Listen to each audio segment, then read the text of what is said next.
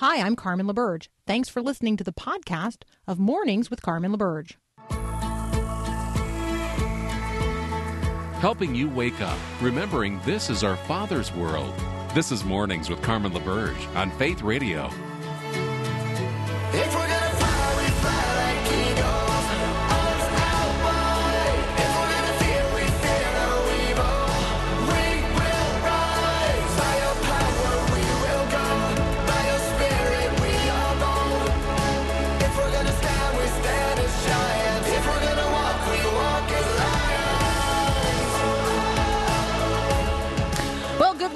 Good morning. It is Monday, the 21st of September. I keep repeating that because I find it kind of astonishing.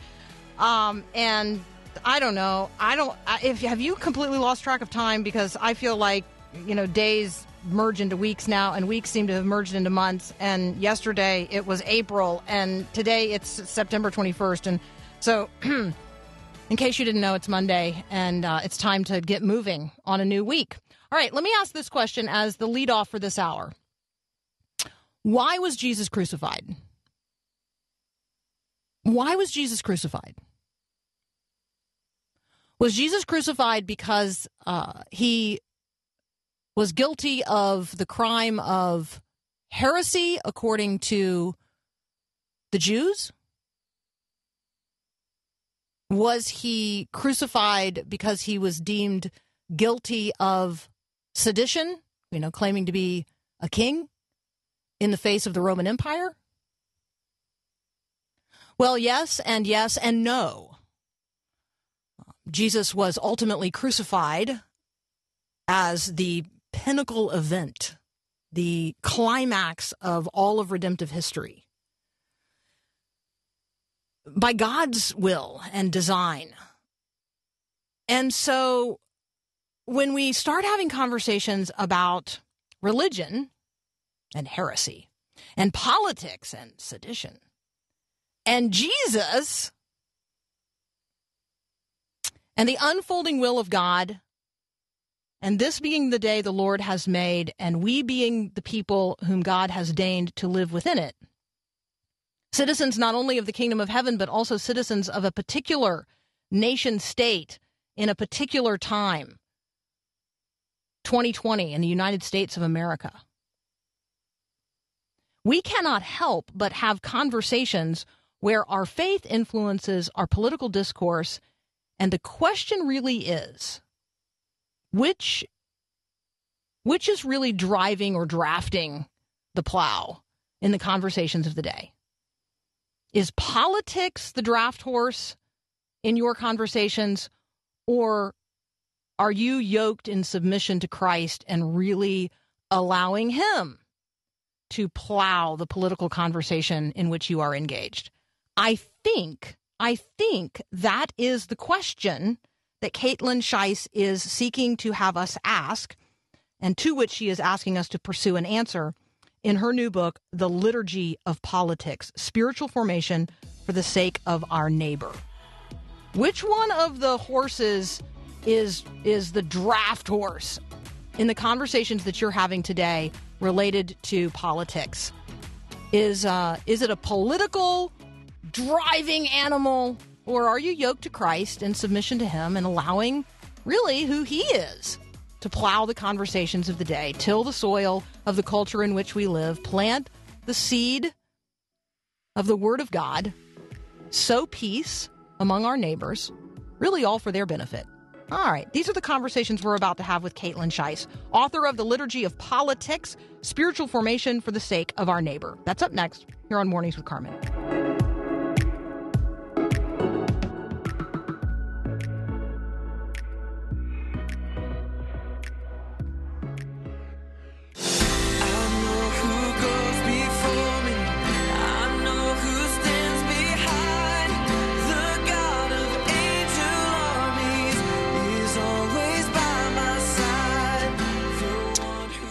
Kaitlyn Schiess is with us. She is a staff writer at Christ and Pop Culture.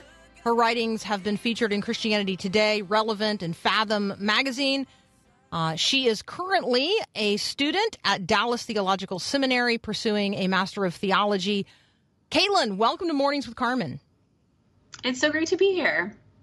Okay, so there there are a thousand things I really want to talk with you about, um, and so we're going to try to keep our conversation focused today on the book, The Liturgy of Politics. But um, but like I'd, I'd like to talk with you about the Emmys. I mean, you know, but we're not going to. Okay, so I'm going to stay focused on the book, but I know that your ability to talk about things that are happening in the culture um, is really uh, uh, deep and wide as well. So um, thank you for all of the things that you write in so many places. I, I for one, really appreciate it. Oh, thank you. Yeah, absolutely. All right, so the liturgy of politics, spiritual formation for the sake of our neighbor. Um, this comes a little bit for this. This conversation is going to come for a lot of people out of nowhere. they are not going to have thought mm-hmm. about any of this in this way. So, um, make your case. Make make your case um, that we have really allowed politics to drive us spiritually instead of allowing who we are in Christ to drive our politics? Yeah, well, it really comes down to how much we've underestimated the power of politics to shape not just our opinions, our preferences, the way we vote, but also really fundamentally how we love. And so the book really starts off with a couple of examples, but the heart of it is we have kind of rushed into politics with our theology in hand and thought we could poke and prod, you know, this monster and we would be unaffected. And instead, the way politics works is really, it really understands how humans work and draws on people's hearts, their affections, their loyalties, their desires. And so when you enter into this sphere, when you engage with, you know, media, conversations with people, when you go to rallies or protests, it's not just information cognitively that you're taking in. You're really learning a, a formative story about the world that will you know try and capture your affections and your loyalties and so we as christians have really powerful resources to combat that but far too often we underestimate the power of our political engagement and don't come in in sufficiently prepared. So, in the middle of that, you said um, formative story about the world. Mm-hmm. I thought in the postmodern mind, I thought for postmodern people, you know, there is no formative story about the world. We have cast aside the idea of a meta narrative. And really, what you're pointing to is there is a reality that we buy into a meta, meta narrative, whether we admit it or not.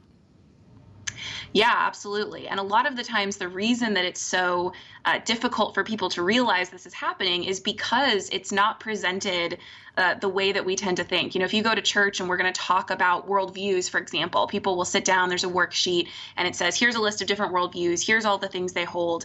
And that's not usually how people kind of form their worldview or even how they're aware of it. It's given to them in images and in emotions, in relationships. And so it's kind of humming underneath the surface of other things. If you asked the average person to kind of tell you what the story of the world is that they're captivated by, they probably would deny that they had one. Or even they would, even for Christians, they would write down, you know, here's a list of things I believe.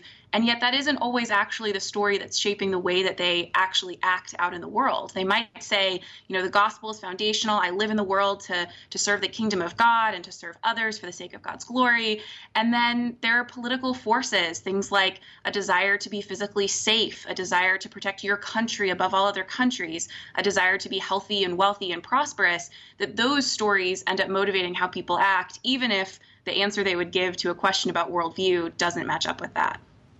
So, um, I had an experience. I've actually had this now several times in my life with older, very mature Christians, people who have committed a lot of their time, talent, and and wealth to, you know, the advocacy of evangelical Christian causes, um, and then they have had children and or grandchildren who have answered God's call to the mission field, the foreign mission field, mm-hmm. and they mm-hmm. have been laid out by that they have been yeah. like, you know, it's not safe. I don't want my children there. I don't want my grandchildren born there. The safetyism concern, um, absolutely, and the and the frankly sort of um, acceptable version of the prosperity gospel. Mm-hmm. Uh, you know, really is a much stronger driver for them than I am going to give up all of the conveniences and comforts of this life and actually go seek out people to serve who are far less fortunate or far less privileged than I am, I'm going to use the privilege of having been born in the United States of America into this wealthy evangelical family, and I'm going to move somewhere else and I'm going to share the mm-hmm. gospel. And that undoes them. That undoes their, their yeah. parents and grandparents. And I think that's the kind of thing you're pointing to. Yeah, absolutely. And it's it's harder I think for people to see that in themselves than in other people precisely because it doesn't come up until the rubber meets the road and there really is a moment where they have to see what has been forming them. And I think for that story of safety, what tends to happen usually is that people have been reading their Bibles, they've been listening to sermons, but they've also been consuming a you know a diet of media and social media and you know participating in politics where the main story was the goal for your life is to be physically safe and and prosperous. And so that was more formative than they gave credit to. And just, you know, some Sunday school classes and some sermons, which are great, didn't have the formative power to fight against those other forces that were drawing on their emotions and directing their love. Absolutely. All right, Kaitlyn. Um, Kaitlyn and I are going to continue this conversation in just a moment. We're talking about her new book, The Liturgy of Politics Spiritual Formation for the sake of our neighbor. I am going to ask her to define some terms here in just a moment. Um, and I'm also going to to really ask, you know, what what is this whole idea of spiritual formation in a political direction really mean? I have books available. If you're interested in a copy, text the word book to 877 933 2484, and we'll be right back.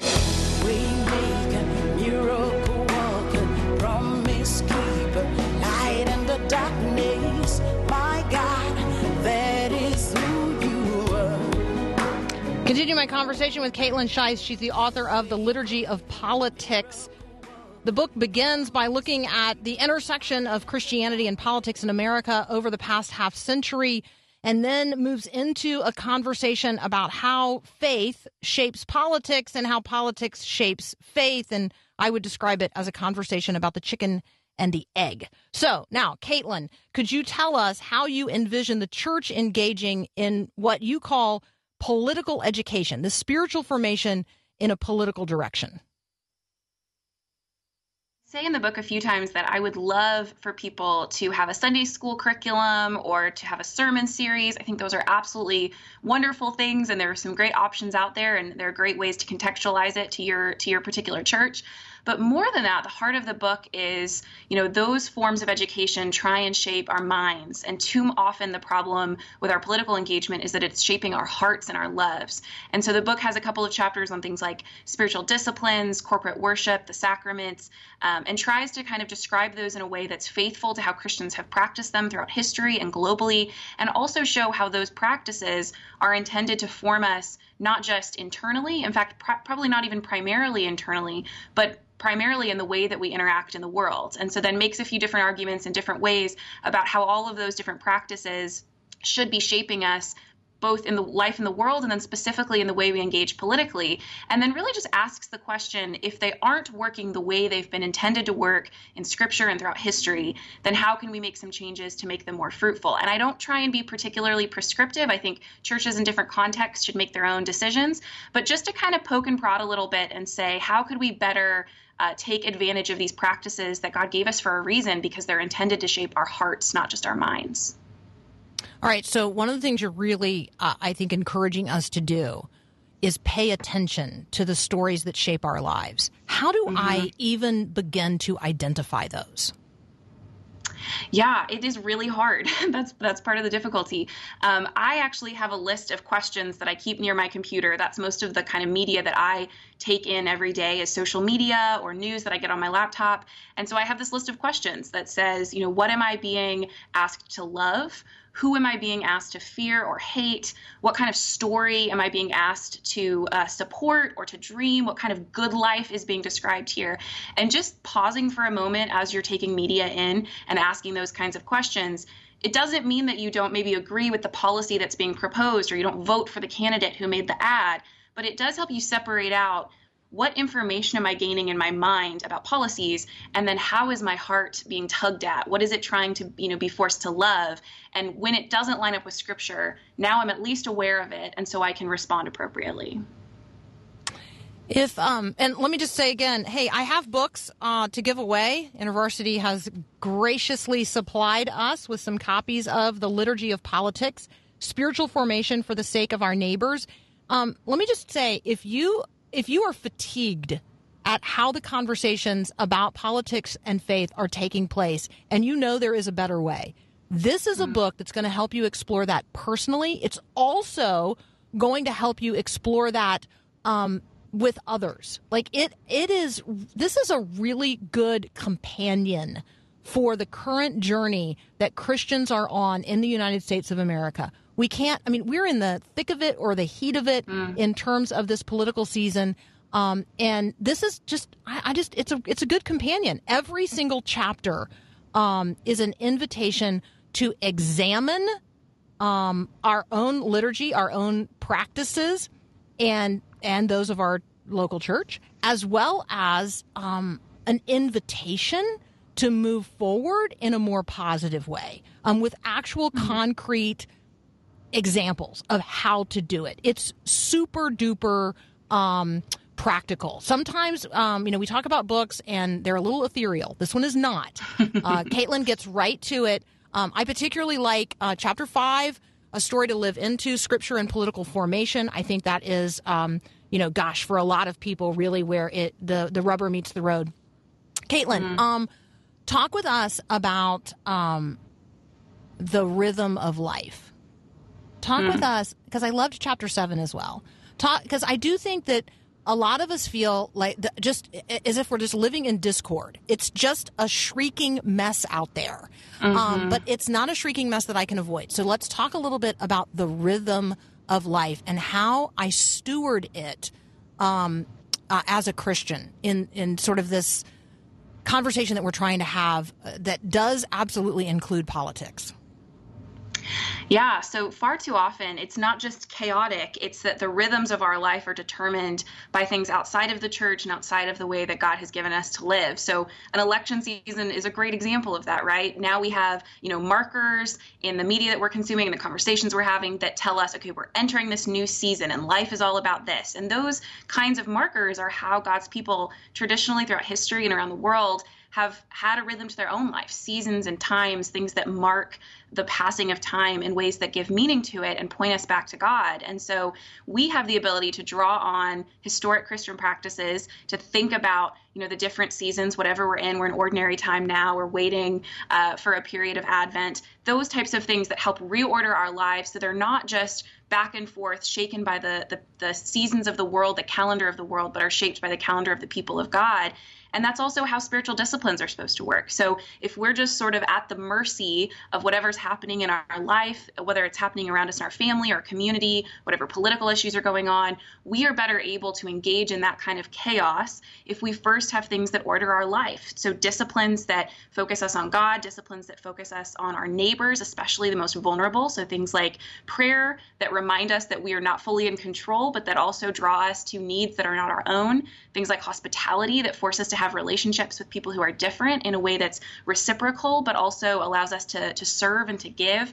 And so those chapters have a, a lot of examples of how spiritual disciplines are not primarily intended to shape us internally, but to give us a rhythm for our life so that we're not just at the mercy of whatever's happening around us. We actually can engage from a place where we are making change. We're not just constantly being affected by those stories, but we're taking the story that we learn in scripture that might just be in our heads and living it out in the world in a way where people see our lives and they're not just seeing a list of doctrine they're saying what it, they're seeing what it looks like when people love the story of scripture love the kingdom of god and are acting that out in their spiritual disciplines but then also the way those spiritual disciplines form us to serve our communities practically all right um there are practices and prayers that you would encourage us to engage in during this election season. Would you like to offer a prayer for this election season in closing this conversation today?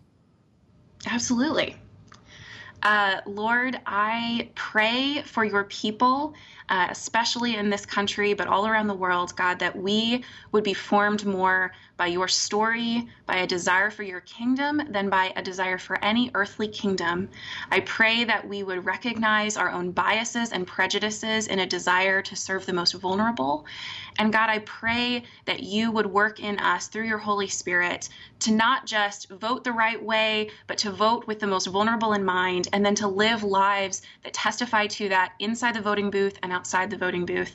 And God, I pray as we engage politically that you would allow us to be agents of change in our communities and not those who are changed by our political participation. Um, that we would be representatives of you on earth, seeking change, seeking the peace and prosperity of the cities to which you have brought us. Kaitlyn Schiess, thank you so much. If you guys want more of it, I've got books to give away. Text the word book to 877 933 2484. The book is The Liturgy of Politics Spiritual Formation for the Sake of Our Neighbor. Kaitlyn, thank you so much for joining us today on Mornings with Carmen. Thank you. What a joy. We'll be right back.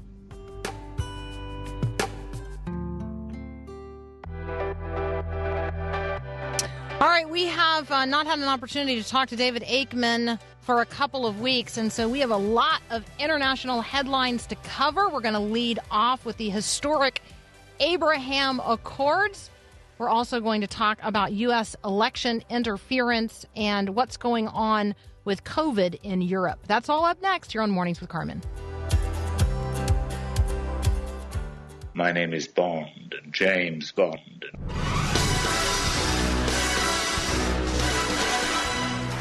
Joining me now, Dr. David Aikman, editor of Godspeed Magazine. David, welcome back. Thank you, Carmen. Very nice to be on the program again.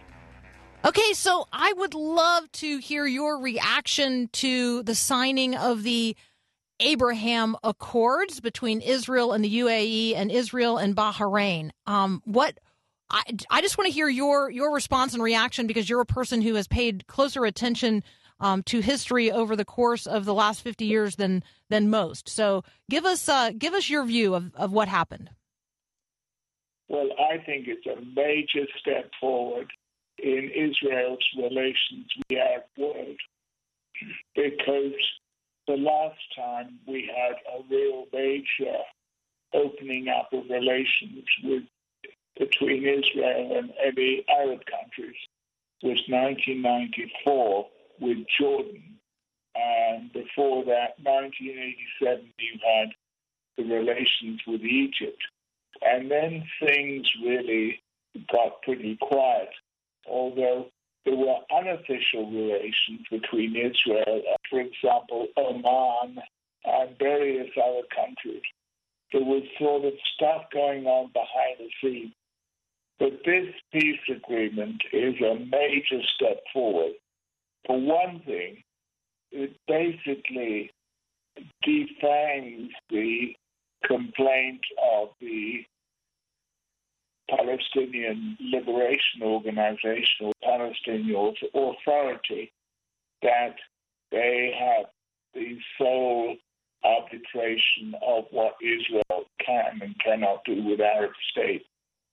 Uh, this peace treaty has been denounced by, uh, uh, or, or the Arab League has been denounced by the Palestinian Authority. But I think the Palestinians are going to have to come to terms with it because probably after um, after the United Emir- Emirates and Bahrain, we're going to see Sudan, and then quite probably in due course Saudi Arabia itself. So these are the crown jewels of the Arab world as far as Israel goes. It is um, it is a stunning development. I feel as if uh, if there were a person of a different political party in the White House, much would be made of this, um, and instead, uh, not much is being made of this in terms of uh, mainstream media. But I think that for those of us who you know, who are students of history and recognize just how fragile the situation of Israel has been, just how dangerous a neighborhood it lives in, it is just nothing short of remarkable that Israel would begin to normalize relations with some of her Arab neighbors and that the United States of America would have had the privilege of playing a role in uh, in bringing about those peace accords. And so, uh, David, thank you for uh, for helping us see the Abraham Accords uh, in perspective. And certainly with you, we look forward to additional Arab nations, possibly Sudan, possibly Saudi Arabia, um, and and the signing of further accords with those countries. Um, and you know, hopefully the U.S. being able to to host those as well. Talk with us a little bit about U.S. election interference. It's not just Russia, but um, but they are a problem. Talk with us uh, about what you see in terms of efforts of those around the globe to disrupt the U.S. electoral uh, and election process in 2020. Well, the intelligence services complain that Russia is being particularly uh, obnoxious and troublesome in this current election. But President Trump makes the point that the Chinese have a far larger ongoing campaign to interfere with various American elections, including presidential elections.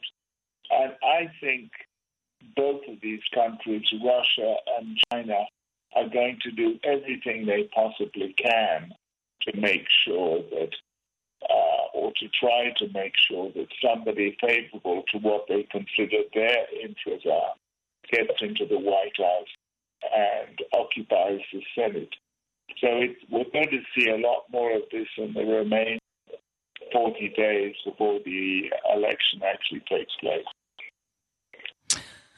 40 days is kind of a special number in the Bible. It's interesting that we are um, just we're just approaching that, and um, we just wow. I just think we need to just be sober about how really short a period of time that is, and how critical a point we are in in the United States of America. Um, let's be let's those of you who are listening right now and are in the U.S. Let's be you know let's be guarding the process and let's be guarding our own social media in terms of uh, the things that we pass along to others. Let's be sure that we're verifying that what we're passing along is actually true and not produced in some troll farm somewhere halfway around the world uh, with an effort to disrupt our process. Um, David, talk with us about the spike in COVID cases in Europe. This is a very serious development. Um, many of the countries in Europe, in the EU, began to relax their restrictions, their quarantine, and so forth in the, the late summer. But there's been a real upsurge of infection, of COVID infection in Spain and France. And of course, one of the issues is that there's what some people call COVID fatigue. People are so fed up with uh, having to stay indoors and not meet with other people or go to restaurants, that they, particularly young people, are basically saying, well, we don't care about these restrictions anymore. We're going to go out and enjoy ourselves as we used to. And in Ireland, for example, it's become very serious. The pubs and restaurants are closing down in Dublin. Nobody is able to travel in and out. It's a very serious situation.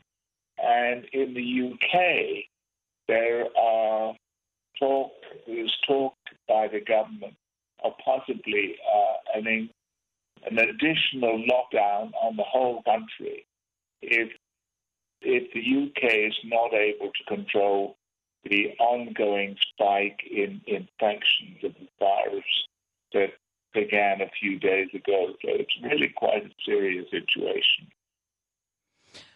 All right, David Aikman and I are going to take a very brief break. When we come back, we're going to talk about some developments related to Brexit that everyone is going to be interested in. And then we're going to take up the issue of China before the end of the hour. That's up next here on Mornings with Carmen. This is Max Lucado. When life grows dark and stormy, does God notice? The answer in the life giving miracles of the Gospel of John is a resounding yes. Do you believe in a Jesus who has not only a power but a passionate love for the weak and wounded of the world? Do you think he cares enough to find you in the lonely waiting rooms, the rehab centers, and the convalescent homes of life? You and I long for someone who will meet us in the midst of life's messes.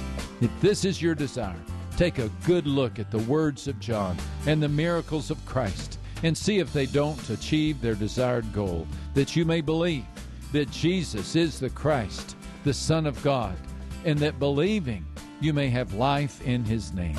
John 20 in verse 31. Remember, friends, you are never alone. This is Max Lucado.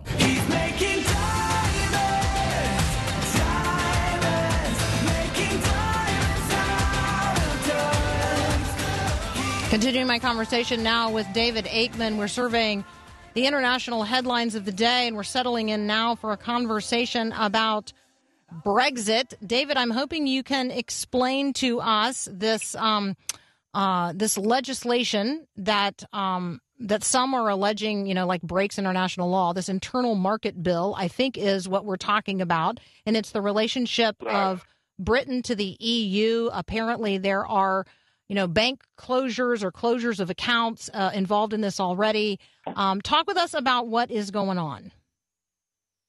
Well, uh, a few months ago, Boris Johnson, the British Prime Minister, said to much acclaim that he'd solved the divorce issue with the European Union, that Britain would be able to leave at the end of uh, 2021, and it would be possible to have a new agreement on trade between the EU and the UK.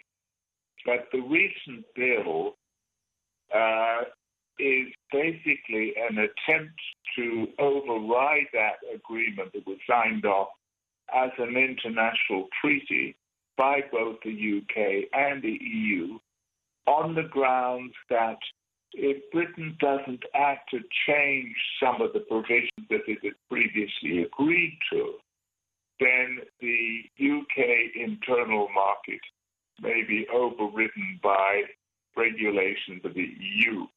For example, the Northern Irish component of the UK is under different regulations from the whole of the UK and is going to be on far greater control because the EU is concerned that goods from the UK to Northern Ireland may be uh, able to go south across the, uh, the border with the Irish Republic and thus enter EU territory without the necessary uh, restrictions and regulations. And so the EU is very concerned about this, um, a, a, sort of backdoor for the UK to uh, trade with the EU without an agreement. And so they are very concerned that this bill in the British Parliament to override the agreement previously signed between the two sides may be overridden. Um, and you've had no fewer than five former British prime ministers saying that if this bill comes into law, it's got to be go through a second reading in the House of Commons and then through a reading with the House of Lords. It could seriously damage Britain's credibility as a diplomatic player on the world scene. There's quite a serious issue at stake here.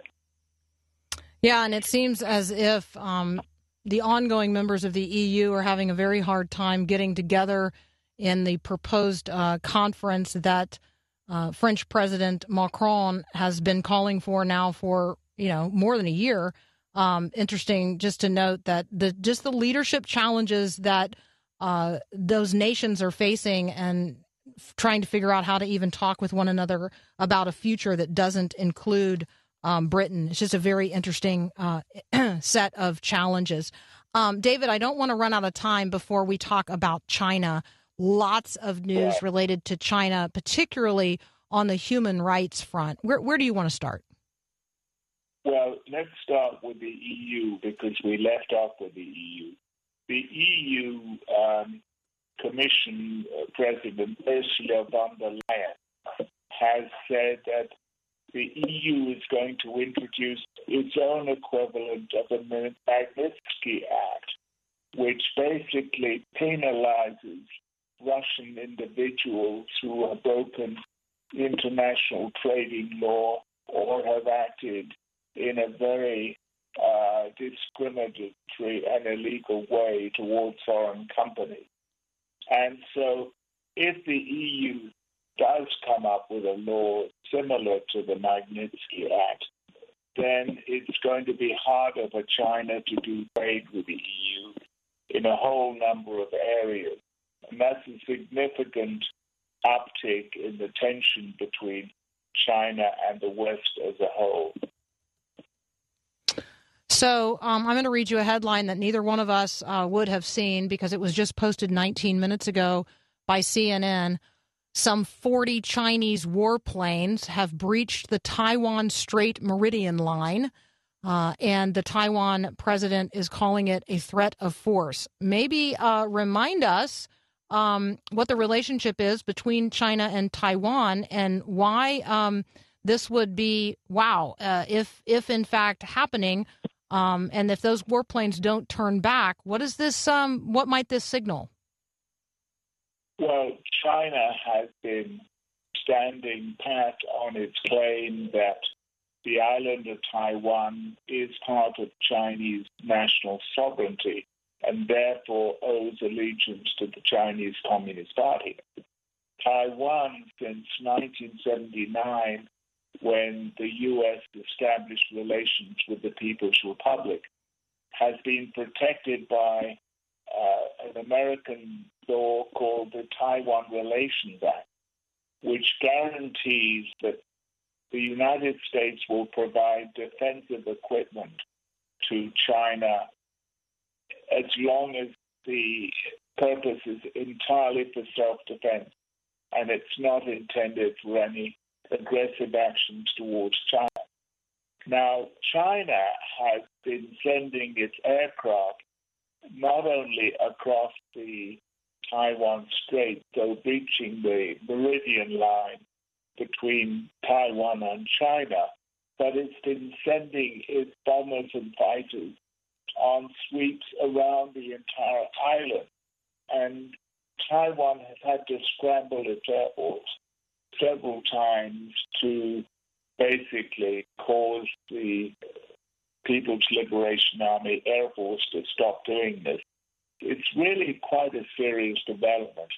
And sooner or later, the United States is probably going to have to decide whether it wants to back the Chinese by having its own forces in the area or whether it will just keep hands off. So it needs to be very carefully looked at over the next few months. Uh, for those of you who um, are uh, interested in praying the news, there is all kinds of news related to China that we want you to be um, aware of today. Um, even as the United States Navy and the Chinese military are engaged in live fire, um, all kinds of live fire missile drills in uh, in Southeast Asia. It's just a it, it's just a time during which we're all demonstrating our ability to engage in war, and I think that for those of us who are Christians, we need to be praying that um, no mistakes would be made. There would be no cause for anyone to assume the worst of our neighbors around the world, and yet we uh, obviously need to be living in a state of total readiness because it certainly feels like more than saber rattling um, in some cases. The economic challenges that United States based companies are going to face is increasing. If you're not watching um, that conversation, that's important as well. Um, David, that's all the time that we have today. Uh, thank you, as always, for joining us and surveying the international headline news. I know that with us, you are continuing to pray for the Uyghur people um, in the Xinjiang province of China, against whom um, the Chinese government has finally admitted that, yes, in fact, um, their uh, their population is declining, but the government is denying any responsibility for that. So, I'm going to be praying on that front. Thank you, our friend. Thank you, my friend. Thank you, Carmen. You Have a wonderful week. You too. Blessings. We'll be right back.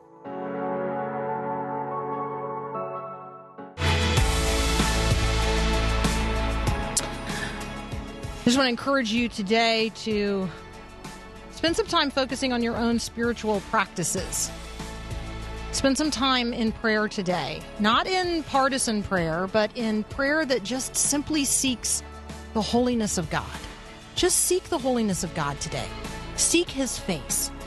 Ask God to reveal Himself to you in ways that you have yet to comprehend or apprehend. Just say, just, just the hem of your robe today, God. Just, just let me witness just the hem of your robe. Invite me into your presence by the power of your Holy Spirit because of the access given to me in Christ. I have no righteousness of my own, but I joyfully receive the righteousness imputed to me in Christ Jesus, your Son, upon whose sacrifice I depend, and to whose glory I even now raise my hands and press my life. Friends, have a great day, and God bless. Thanks for listening to this podcast of Mornings with Carmen LaBerge from Faith Radio. If you haven't, you can subscribe to automatically receive the podcast through iTunes or the Google Play Music app. That way, you never miss an episode. It's also available anytime at myfaithradio.com.